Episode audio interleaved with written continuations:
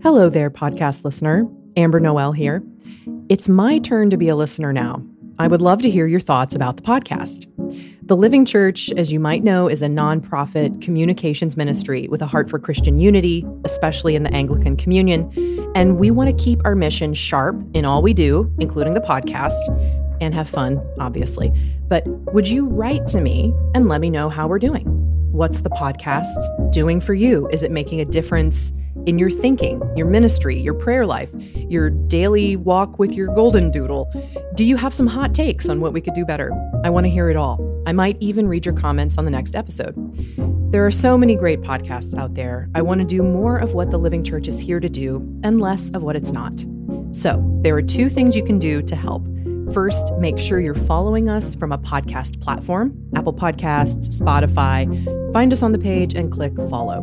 The second thing you can do is email me, Amber Noel at livingchurch.org. Share with me a thing or two you've gotten from the podcast over the years. And if you want, include something we might do better. Help us stay not just a great podcast, but on mission. Follow us, email me, A M B E R N O E L at livingchurch.org. I can't wait to hear from you.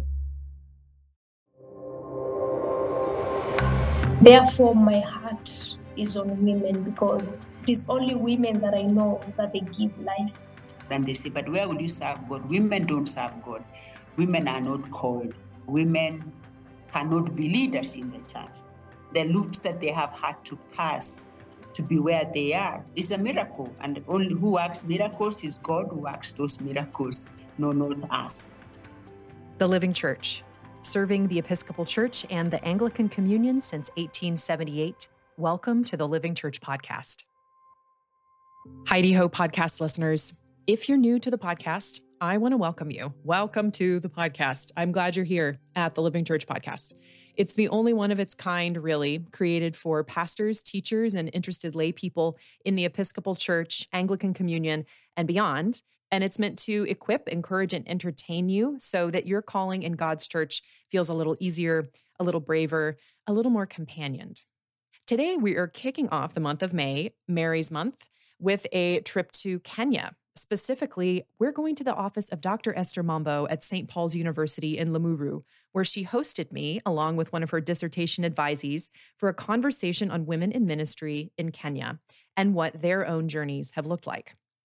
And I found in our conversation so many of the struggles that women have in ministry are in common across cultural contexts we will talk about finding a call to church leadership and then taking the bold step of telling others that you've got a call. And then finding training, going through discernment, finding mentors, money questions, job openings, all while wondering how to balance dating, friendships, marriage, and motherhood. We will also discover just how important grandmas really are. Yes, grandmas. Esther Mombo is Associate Professor in Theology at St. Paul's University in Limuru, Kenya, with a specialty in church history, theologies from women's perspectives, and interfaith relations. She works closely with the Program for Christian and Muslim Relations in Africa and is a member of the Circle of Concerned African Women Theologians. She has previously served on the Inter Anglican Doctrinal and Theological Commission. Joining Esther is Makena Jackline. Makena is a doctoral student in the Department of Religious Studies at St. Paul's University in African theology and philosophy with a concentration on gender and theology. She also serves as a youth minister and mentor in the Methodist Church. Now, buckle up for a ride down the very still unblazed pathway of women's discernment and ministry calling. As we will see where God calls, He always shows the way. We hope you enjoy the conversation. Esther Makena, thank you so much for joining me today. Makena, where are you coming from? I come from a region in Kenya called Meru. Meru is uh, the lower eastern part of Kenya, but I currently live in Nairobi, which is the capital city of Kenya. And then what do you hope to do when you graduate? I hope to be a lecturer, a professor in gender and women studies. That is my passion. So mm. that's why I am really working hard in my graduate school and also being mentored by Professor Esther so that I can continue with her legacy. She's doing a great job in Kenya and internationally, actually. I agree. I agree. I'm so looking forward to learning from you both today. And our listeners, too, are going to be learning a lot about what's going on in Kenya. But first, could you each briefly give me your story? How did you sense a call to your particular ministry of leadership? And how did you get where you are now? I, I really wanted to know who God is. Because when I was growing up, there are so many things that I saw which did not reflect what I was being taught about God. I was taught about God who is all able, God who is all powerful, God who is the provider, but then now, growing up from my grandmother's place, and I was wondering why am I am I not living with my parents? And other children have their own parents, and how is God equal, like all able? Why is not why, is God not giving me an opportunity to live with my parents and have this privilege as other children? Then in my village, there's a child who died of cancer. We were children, and she was my friend, and I was why did she die? We told that God punishes sinners, but then what sin did she commit? Mm. So I had these questions when I was a Sunday school kid, and I found the teachers who are teaching me, they were not really explaining who God is to me because the realities that I had, my life realities, and what, and what was taught about God, they were not aligning and therefore, now when I was nine, my grandmother unfortunately died, and mm. my questions continued. Why is she dying? She's the only hope that I have. Why is God in all this? Does God even love me? Is God fair? So these questions continued through my teenage. And when I completed my high school, I really wanted to pursue something that would explain to me who God is and why is God so detached with the realities of the society and why is the church not teaching God sufficiently. Mm. For instance, the doctrine of Trinity, I've never understood it till to date. Mm. I'm like, how is God three in one? I struggled with that when I was a kid. Theology isn't helping. I'm still struggling to understand who God is, and that's what makes me pursue and also now my my my heart for humanity taking care of god's creation also is another thing that has mm. made me to pursue what i, I do till to date thank you can i ask mm. too how your calling into the area of gender studies came about for you uh, for me when i was growing up the only person that i knew was my grandmother I used to compare God to my grandmother. She was the hmm. only hope that I had. She was the only God that I knew. And she was everything good to me.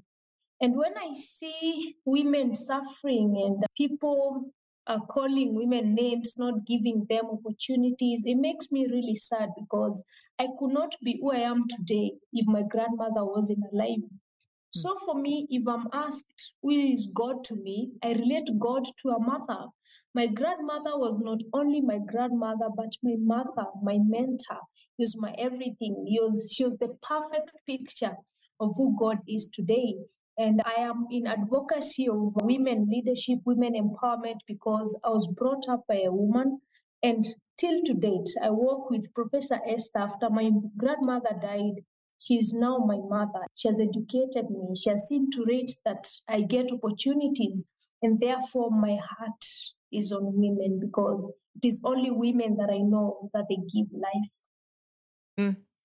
So, yeah. God has provided you images of Himself throughout your life that are yeah. female, and that's shaped you so deeply. That's right. That's powerful. Thank you.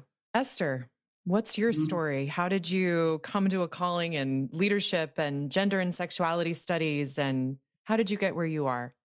Like Makena, I was brought up by a grandmother, mm. a grandmother who was the first in her community to break up with tradition and to go to what was then a mission center. Wow. And she learned to read and to write, just basic reading and, and writing.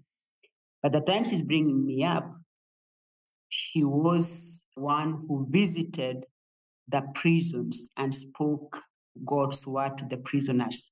Mm. And she was from the community of the Religious Society of Friends, uh, Quakers, who settled in her region because in Kenya, early those days, you never chose the denomination. The people who came to you are the ones that you joined. Right. And she's the one who taught me theology. She's the one who taught me about, about God. And she did this through her life and through the stories of the Bible and her actions, basically. So every Sunday she visited a prison, and when she came back, she gave us stories of the prisoners and how sad it was to see women in prison, particularly in prisons for basic things. Some of the things were like fending for their children, but then they are in prison because they've left their children, they're looking for food for them. And those stories had a deep, deep, deep impact on me. It's like, what can I do so that I don't see I don't hear these stories anymore. But secondly, her home was also a place where women who are violated ran to. So if somebody had a violent husband or, or something that they ran to her house, including her own daughters. And what she do, did was to give them a space to, to, to rest. And that exposed me to what is gender based violence, although I couldn't name it that way.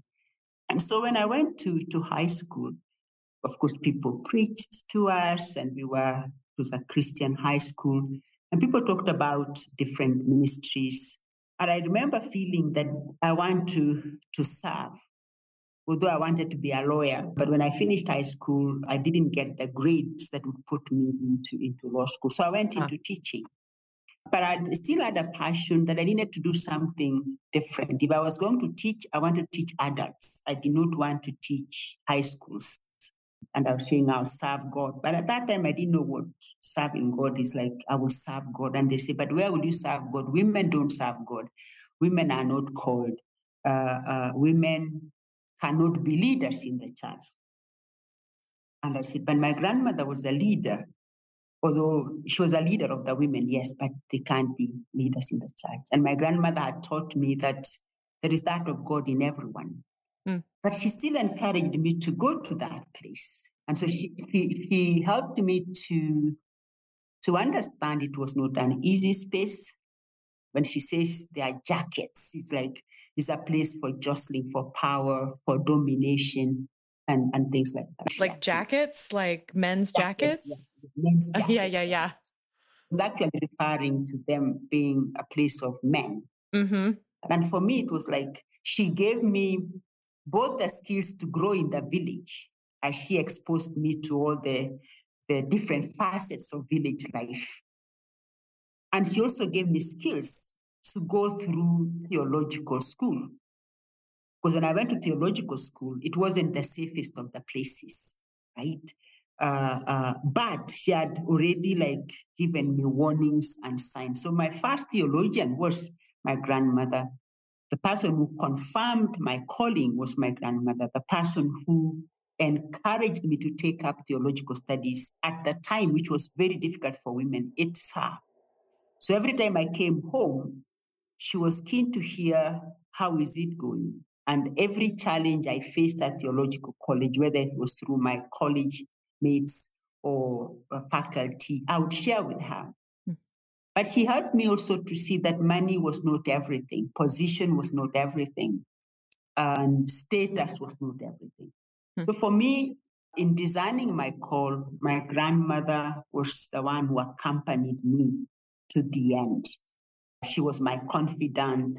She was basically like my God. mm-hmm, mm-hmm. I could write to her a letter and she could write back. Or she would just wait and I would go back and we really talked. And she would use the Bible references. And I would say, no, no, that image doesn't help. So later in life, when I get women theologians saying that theology is not what you, you get in a package, theology is what you struggle with my grandmother had already shown me that that is what it is. So for me, the calling, that's how I felt that I was being led to that. But the person who helped me unfold, affirm it, was my grandmother. And of course, after doing the basic theological training, I really struggled to find a place to work. I had grown up from a Quaker tradition, and that is the programmed Quakers. And then I was exposed to ecumenical, the ecumenical contexts. Okay. And, and, and for my grandmother, it was within, within the ecumenical context, do they pray to God? Do they pray to God? Do they believe in mm-hmm. Jesus? Yeah, then you work in that space. It's that's where God is calling you to, to work. So she was always happy that so long as they are praying to God, it is a space to work. Yeah. yeah. Mm. Wow. Mm-hmm. So your grandmother even had this ecumenical spirit about her. This is just extraordinary that the two of you have this in common that you both have these grandmothers who are very mm-hmm. powerful in the Lord, who are these icons to you of God and of his ministry to you. How mm-hmm. extraordinary. As you were both sharing your story, it brings to mind the second question for me, which mm-hmm. is that if an Anglican or Methodist woman in Kenya feels a call to ministry, what are the practical resources that she has? Where can she do her first discernment for example? Like does it take place in her local parish? Does is mm-hmm. there a formal process in place for women? What is a what is a current typical path for women? Or is there even a typical one at all right now i would say it's a complex space it's complex because it has evolved in the I think for my time across the denominations, theology was not open for women. So it didn't matter which denomination that is, but that was the issue. Training spaces didn't have women. There were no role models. Mm, mm-hmm. So one had to go through the processes that men went through, i.e., it is from your local church to the next level and to the next level, then to the to the institution of training and back again to be examined and then to be seen whether you qualify. And I can use the example of my first women, female students. Right. I, I went to teach in an institution and I had to, it was an all male institution. The first thing was to justify your calling because the assumption was you are not called. Correct. And were men so, asked to justify their calling, or it was just the women who? It okay, taken, it was taken that they were called mm-hmm. because they have not seen God calling women. So what are you coming in for? Mm-hmm, right? mm-hmm. And I, I, that I can say because I was there and and, and of course listening. So you went through the other uh, other ex, uh, interviews of great writing of of, of speaking, and then you go now to the the, the, the, the highest level of these examiners. And these are senior clergy seated around. And, and, and I think the first one, there wasn't even a woman. And the questions were around, are you going to get married? Why? because it was assumptions that either you you either running away from marriage or you are coming to look for a man to marry. So it was both. Ah, okay. Did they have questions too about concerns about what would happen if you yes. were pregnant and raising a family? Okay. Oh yeah, oh, yeah. Mm-hmm. And if you are married woman, has what? What about your husband? What about your children? Mm-hmm. So for a woman, it was around that. Either if you are married, there are these questions. If you are not married, it's even worse because if it is a, a, diocese, what if you marry somebody from another diocese? Because training for ministry is an investment. So why would we invest in you when you will then go away and serve in another place? So those sexist prejudices, knowingly or unknowingly, you found them within the interviews of discernment.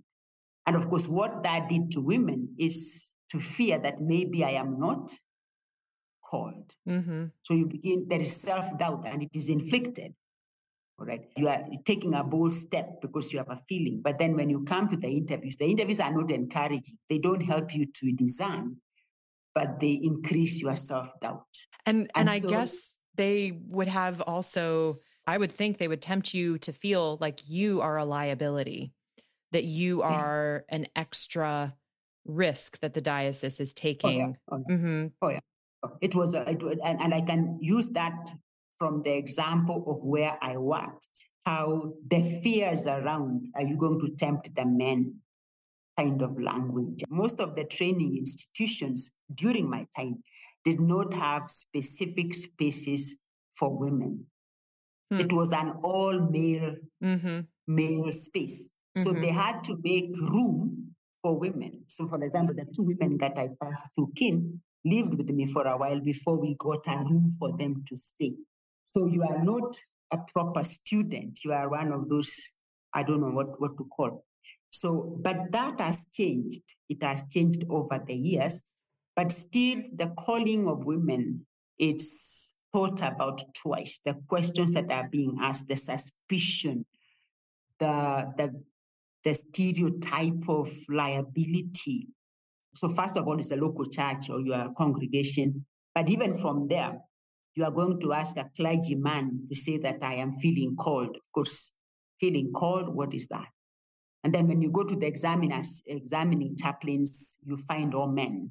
What is that? The higher you go. So because the space is so male dominated, uh, uh, it is a real sweat for women to discern and, and, and, and, and, and to go forward. and it is better, but not the best. Mm-hmm. So at the theological school level, I said, why don't we theologically empower the people of God? And I believed that theological education is for empowering the laity and and and and, the, and those mm. that go for, for, for ordination. And so I used that methodology to open up the space for more women to, to be theologically empowered. So they, they, they come and do theological education. And I can say that many of them who receive the theological education, then they can return and then be then go to the examiners and, and prove to them that they are actually called. And by that time, they even have a better language to, to state than when they were just from high school or from the house. So for me, in my journey, I decided to change the, the system in order to allow more women to come in, not only among Anglicans, but even among other churches, because I was working in this ecumenical seminary. And I realized that women were not coming from no church. And I was like, why are they not coming? And of course, for first, it was that the systems, they never allowed them. then secondly, it was the money. Mm-hmm. That if a man advanced, the man would continue with the parish work, he would continue with his salary, he'll continue with his life doesn't change because he doesn't have to worry about his children because the wife is taking care of children. Right. But for the woman, who take care of your children. So it's very, very complex. It was, was not a straight, it was a straight way when it was men. Mm-hmm. Because for them, the call is automatic. They, so there, it's very complex, very, mm-hmm. very, very complex. Mm-hmm. And it is it's better. My time was harder. Makena's time is, is easier. But even when I talk to Anglican women, there's it's still very, very complex, you mm. know. And it's just because of your position in the family, what's going to happen to your children, to your mm-hmm. husband. So sometimes the women would come to the college with their children. Mm, mm-hmm. And the men just came with their suitcase. yeah.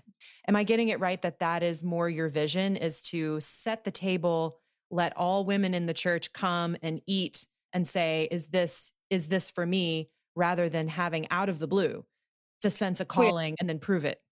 Yeah. Because for women, the woman has more loops to go Absolutely. Even by the time you can't just wake up, pack your suitcase and go, especially right. when you are a mother. Right. And then when you are a single woman, it's you have to get the money to go to study. Mm-hmm. Right. And because theological education was an investment, sometimes the churches never paid for for the women, or they mm. paid for the men alone. And all those complexities for my last 20 years in theological education, or more than 20 years, I've seen all brands.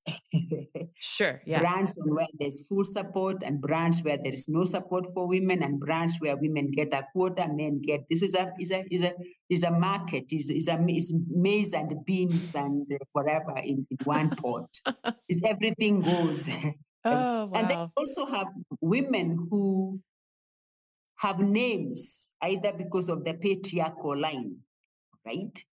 You have you have a name that you have come from a family that has a name that then nobody questions you are calling because there's a patriarchal name that people fear. So your calling is taken that is there. While for those that don't have names, have a, a poor social background, they are not known. So who are you? The question of who are you?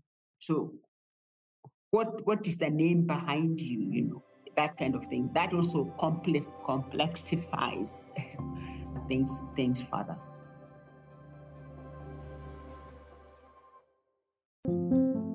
Hey there, podcast listener. If you've listened to the podcast for a while, you probably know that The Living Church is not just a podcast. Oh no, my friend. TLC is a publishing ministry with a unique magazine, independent church news reporting, a stellar theology blog, resources for parish ministry, many of them free. I could go on. Stop me now, stop me now. We're rooted in the Episcopal Church and the Anglican Communion, but we have a big heart for the unity of all God's people. You know that I love that you're here, but I don't want you to just stay in the podcast space and miss out on other ways our ministry might serve you. You can go to livingchurch.org and see what all TLC offers. How can we serve you today? One way we might serve you is coming up in September. We're hosting an event with an amazing community of friends at All Souls Episcopal Church in Oklahoma City, a conference called the Human Pilgrimage. What does it mean to be human? how do we live fully as creatures loved, limited, and liberated by God. Join the Living Church September 26th to 28th in Oklahoma City and be refreshed by three days of world class keynotes, friendship, and meditation on who we are as creatures in Christ. Right now, you also get 15% off all tickets with the promo code EARLYBIRD. Go to livingchurch.org forward slash events for more information and to buy your tickets. And I hope to see you there.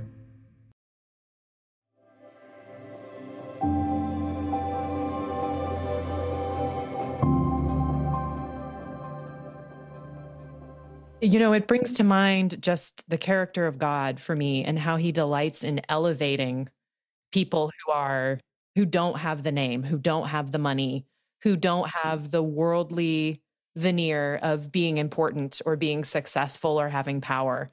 And these are the very people, the women, someone who comes from an obscure family, God knows and God can elevate. And so this also seems to me an exciting opportunity, like a frontier that oh, yeah. these things are still being worked out and it sounds like you said very complex and even mm. in even in an american context sometimes i would observe my male colleagues in the way that ways that they were getting resourced or mentorships they were receiving or even money mm-hmm. and it was almost like someone put them in a car and put the seatbelt on them and then drove them to where they needed to go and I just felt like I was kind of walking around having to ask for directions to try to figure out what am I supposed to do next. So it sounds like there's still a similar theme, even in different places in the world, but that God is working and God is moving. The loops that they have had to pass to be where they are is a miracle. And only who works miracles is God who works those miracles, no, not us. Yeah. That's right. That's right. And the mm-hmm. character a lot of these women develop by having to go through those difficult circumstances mm-hmm. is just mm-hmm. extraordinary. Mm-hmm. And the humility is just extraordinary. If you had the narratives of how women came to theological school and how they ended up being in the parish or in an institution, because having finished theological school doesn't mean that you'll have a parish. I have mm-hmm, dioceses right. where many, many of the women are chaplains. They've been pushed to some high school or some hospital. So that's mm-hmm. another thing. You can have your calling, you can have your training. Women grow in ministry in different ways. So you go to a, a I'm not saying that chaplaincy is a lesser ministry, but I'm saying that there's a way in which it is done to be like a lesser ministry. Yes. That all, all these single women not married, they are pushed to chaplaincies, what is going on, all right? Or even those that are in big parishes, they are under senior clergy and they don't preach in the main services. Yes. They yes. only preach on the side side services. That tells you that the situation is complex. So you can't say, oh, in that cathedral we have women priests, but check which ministries are they doing. right, right. Yeah. That's a great point. Thank you. Makena, can I ask you what your experience has been? So you're of a different generation than Esther. And as a Methodist, what have you seen in the Methodist Church? Women of your generation, if someone feels a call, how do they find that path? Okay. Uh, telling my own story, uh, when I felt the call, first of all, I went to my parish priest and I told him I have this calling. And uh, he told me now you have to be examined by council of preachers who are mostly men. So I went there to be examined by council of preachers. And the first question they asked me, you are a single woman. What makes you think you will be appropriate for ministry? You have no family. If you're given a congregation to take care of and a counseling case comes on marital issues, how will you deal with them? And you, don't have any experience of that. Then the other question was every question was about me as a woman and what will I do? Then they asked me if you oh, happen to get married in a different church, and according to our culture, it's the woman who goes to the man's place. So the man cannot come to our place. What will you do? Will you leave ministry and get ma- married? So I felt so much intimidated. I for, for the, I felt the, the world is not fair. And but the question that I was asking, then I was a kid, I was 17 years old. And oh my asking, word. Oh. did I do anything wrong to be born as a woman? Like being a woman became so difficult. Being a woman in the church is so difficult as well because when I was taken to ministries, then people started saying, I won't get married. You have power and authority as a minister, and any powerful woman who has authority, no man would like to have them. Mm. So you can see the patriarchal uh, kind of construction running across the church.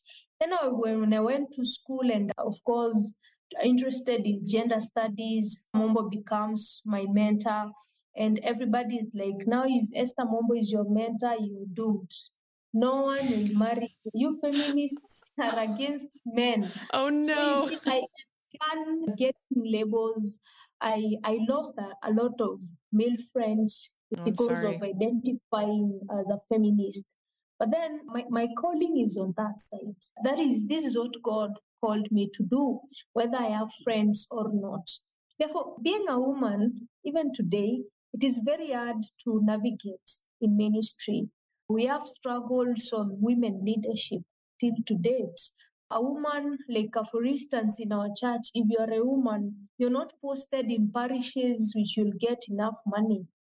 How you are even uh, given stipend is not the same as how men are, are, are appreciated. So you find that we are in the same ministry, we might be doing more than men, but then how men are treated in ministry is different from how women are treated. Mm. Like, uh, for instance, where I'm serving today, no man will come to ask me for anything.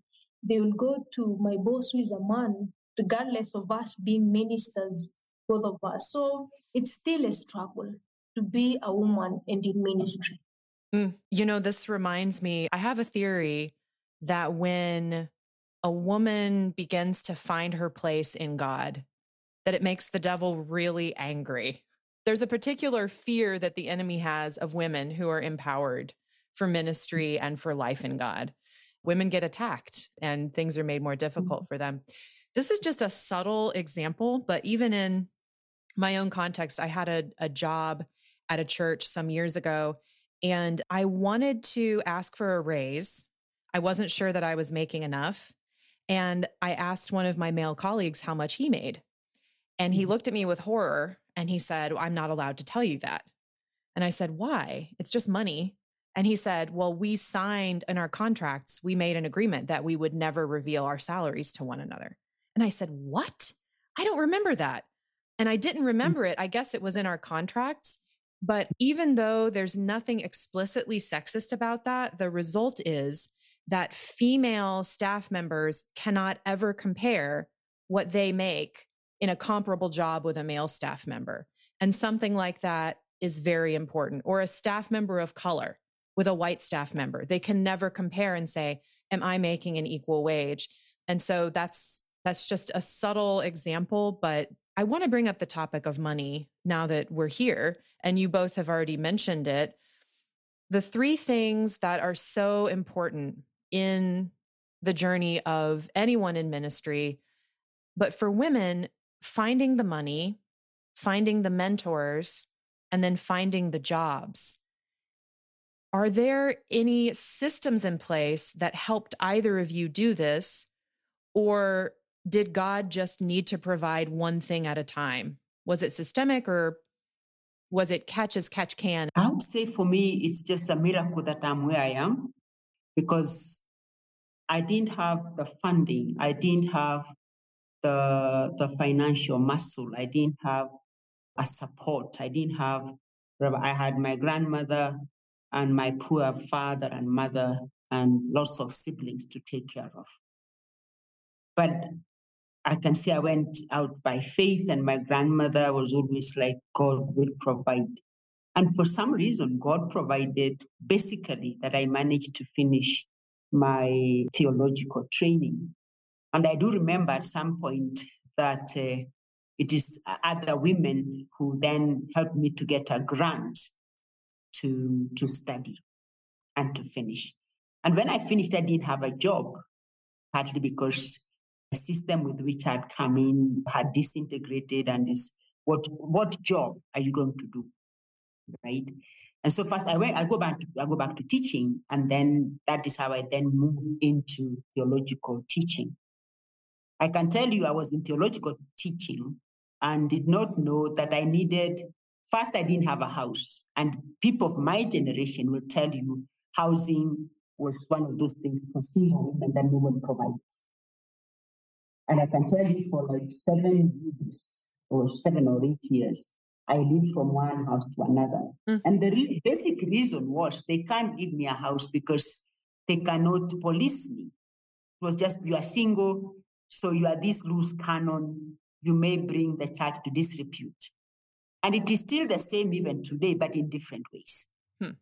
So that's so housing was one of the things. And I can tell you that the other woman I wanted us to, to do the interview who is a bishop now, that housing was an issue. If you got a house, you got the servant quarter of the main church or the main school. So you are in the smallest of the smallest. So housing is an issue. Two, you didn't know what contract is signed. Or sometimes people never even told you there was a contract to sign or how much money you'd get or what allowances you'd get. Mm-hmm. So there was this shroud of darkness about salary. Ugh. And how much is how much. And I can tell you that I worked for four years just to realize my colleagues were getting what they called hospitality allowance, which I never got because I didn't have a family. Ugh. and somebody else was saying, but we all take tea in our house. Yeah. So how come that that is not? And if you are salaried, then you are feminist. It's mm-hmm. like you, you should be grateful that there is even a place to, to whatever. So you never knew what, and then you, because we are socialized not to think high of ourselves, you never asked. You are serving God. Right? And they took advantage of that. It's a so sacrifice. That, that you should you should yeah, be ready sacrifice. to make a sacrifice. And in fact, you are even lucky you are in this in this place. That has changed now, but it's still not, women still would ask for basic housing rights. And I can tell you, when I came to teach in a, a seminary, people still thought that I needed the smallest house in the compound is what they'd give you, but the big house would be locked because the family would come. Mm-hmm. So being single even makes it even worse because it's like being single you don't have a life even if we are now it's 20 years later there are still there are still uh, things like that that women go through the shroudness of salary the basic do you need a house or your husband should house you but if then you are not having a husband then where do you stay there's this the policing of women's bodies and especially when they are single it is still a big big thing because it's like you bring shame and embarrassment mm-hmm. to the mm-hmm. church mm-hmm. And if one sister does that, then it becomes like the headline news. Mm-hmm. But many men do lots of strange things. but they are just transferred from one parish to, to another or one space to another, you know. So the, the genderedness of, of work, the the ways in which uh, there is the, the silence around money, and those women then say, No, I want to know, then you are branded this fighter, this feminist, this because all you're asking is your basic rights in ministry, mm-hmm. but then you are branded to be whatever. And then there is the so the mobility. So sometimes, do they, if you are married to a clergyman, do they promote your husband or do they promote you? So there are good women who are not promoted because then what is the husband going to feel? Mm-hmm, mm-hmm. And you have to protect his ego at all costs. Ego, yes. It is you to sacrifice at, at, at all costs. And, and, and, and women will tell you how they have a parish, a full time parish, a full time housework, a full time, a full time. And that you can't complain. You're, you know, it, you're supposed to do it. Do it gladly. Mm-hmm. So the exploitation, but also especially of the single women, it's it's horrendous. Horrendous. All of uh, many of these concerns that are brought to the table strike me, and I know strike you as false concerns. They're straw men. They're false questions. And specifically, one that comes to mind as a false question is this question about if I give you a promotion and not your husband, won't your husband be offended or jealous or how will he feel?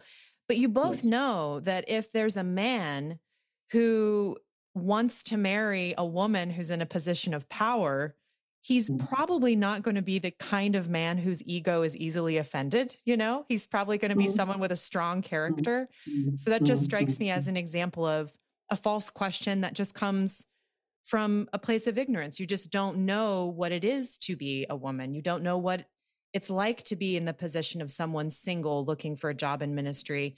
And so you make assumptions about what that other person needs and about what they mm. don't need that are unfair. So, my final question for both of you if you could create a dream plan, a vision for empowering women who feel a call to ministry, what would that look like? So, to go back to my metaphor of a car, if you, if a woman says, I feel called, and you could put them in the car, strap on the seatbelt, and send them along this path of discernment, money, mentorship, resourcing, getting them jobs, encouragement, whatever it may be, what would your vision look like? I'll tell my fellow women to break the glass ceiling. Go for what you believe for. If you believe that it is God who called you, then God will provide in miraculous ways. God has provided for women before. Mm. God has not changed. Mm-hmm. God will provide. Then don't listen to naysayers. Don't be limited by societal constructions or the things that people call norms of the society. Be you, do you, do great. And this is what God desires of all of us. Finally, to everybody, let us see women as human beings. We are all human, and this is what God sees us as. God doesn't put the dichotomy between men and women when He calls. Mm. He calls His children and He gives us equal chances and opportunities to serve Him. So our God is a God of love, and what we should preach to the people and do is love. And I say again, the story of God is the story of love. What mm. unites us together is our humanity, which is the common denominator. Yeah, mm. thank you. Thank you so much. I would say that first and foremost, I'd want this woman to have all the information about the, the, the college, about the, the calling, about the training, about the prospects, about the roots of what the training is. So I'd want them to have all the information. Mm. The information should be about money, about housing, about travel, about family, mm-hmm. if they are family. So information is key. Just arm them with information. This information is going to be empowering for them to ask, to be inquisitive, not to be embarrassed to ask. So ask, I'll say ask, ask, have the information. Two, I'll say that be a free bird, what you are learning in terms of the theological education you are learning. Don't leave yourself out. Bring yourself in that field. So don't be don't be given a package to open, but create the theology as you go. Listen to what you are taught and interpret and apply it. And then three, have this freedom of exploring, right? Don't just be told this is what parish is. Explore mm-hmm. whether you want to be in the parish or you want to be in an institution. Get all the skills that you need, right? Because the CV of a woman is read twice or three times mm. than the CV of a man. Mm-hmm. I'll tell them your CV is going to be read this way. So arm yourself with all the skills that you want and add them into your CV. Make your CV rich. Shock them with your CV. Mm, mm. Right? And don't be afraid to ask, how much am I going to pay? What am I? Just get to know they are giving me a job. You know, what are my terms and conditions? It's not God giving me a job, it's them. Mm-hmm. So they should answer all the, the questions. I'll tell the women, uh, do not fear to, to, to apply for your promotion.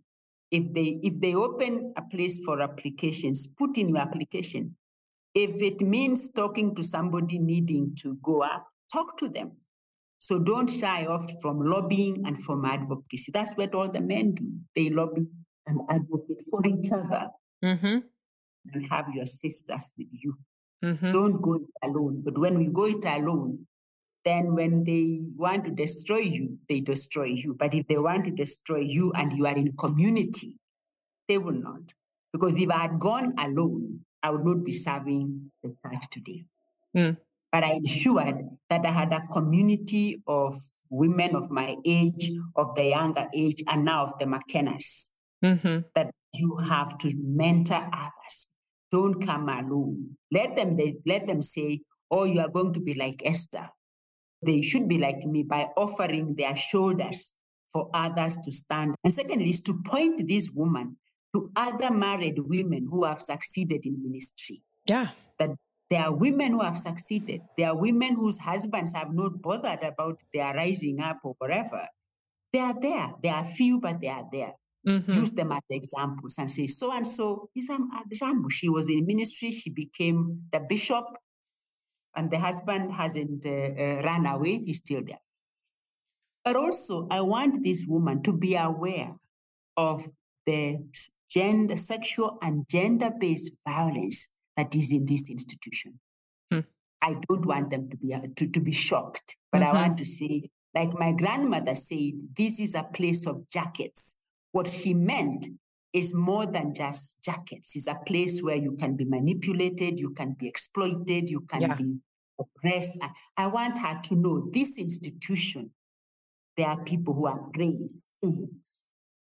And to bring you down, they will only use your body. They'll hmm. abuse you emotionally, they'll abuse you sexually, they'll abuse you uh, uh, psychologically. I want her to be aware that you are coming into a space of human beings, as my grandmother told me when she said that, when I saw violence, I realized, oh, that's what she meant by it's a place of jackets, it's a place of jostling power. Mm-hmm. So I want to say, you know what? I'll tell her, don't fear power. Use it, appropriate it, and use it. Don't run away from power. I know you mm-hmm. are socialized not to, to fear power, but in this space, don't fear it. Use it for your good and the good of other other sisters. So have allies, have brothers, have sisters that you trust that you can you can stand on.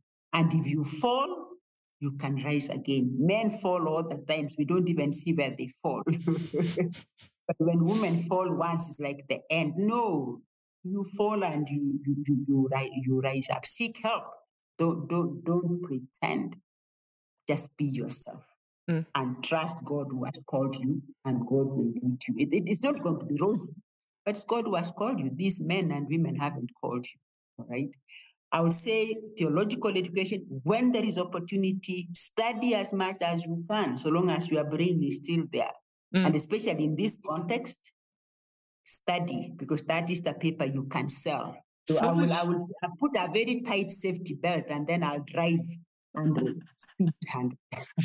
you'd give them a safety belt, you'd give them a roadmap, you'd give them a yes. GPS, you'd give them money for food on the road. Yes, yes, yes, yes, yes Thank you both so much for this word of encouragement and empowerment and giving specific examples of how that's working in your context, the future of, of what is of what God is doing and what he's going to do. And I know this mm-hmm. is going to resonate into multiple cultural contexts as well. I've been speaking today with Makena Jackline and Dr. Esther Mombo. Esther Makena, thank you so much for coming on the podcast. Thank you so much for having us and uh, look forward to see what comes out of it. Thank you. Thanks for tuning in to the Living Church podcast, a ministry of the Living Church Institute. In two weeks, come right back here. We will have two brothers both priests, one in the Episcopal Church, one in the Anglican Church in North America. I sit them down, ask them about their journeys, their decisions, about Christian unity and how it affects their ministries, and about whether they ever fight about theology. Are Thanksgivings peaceful or not? An ecumenical Anglican experiment in a family. Tune in. Until then, our producer is Leslie Thompson. I'm Amber Noel, your host, and it's been good to be with you. Peace.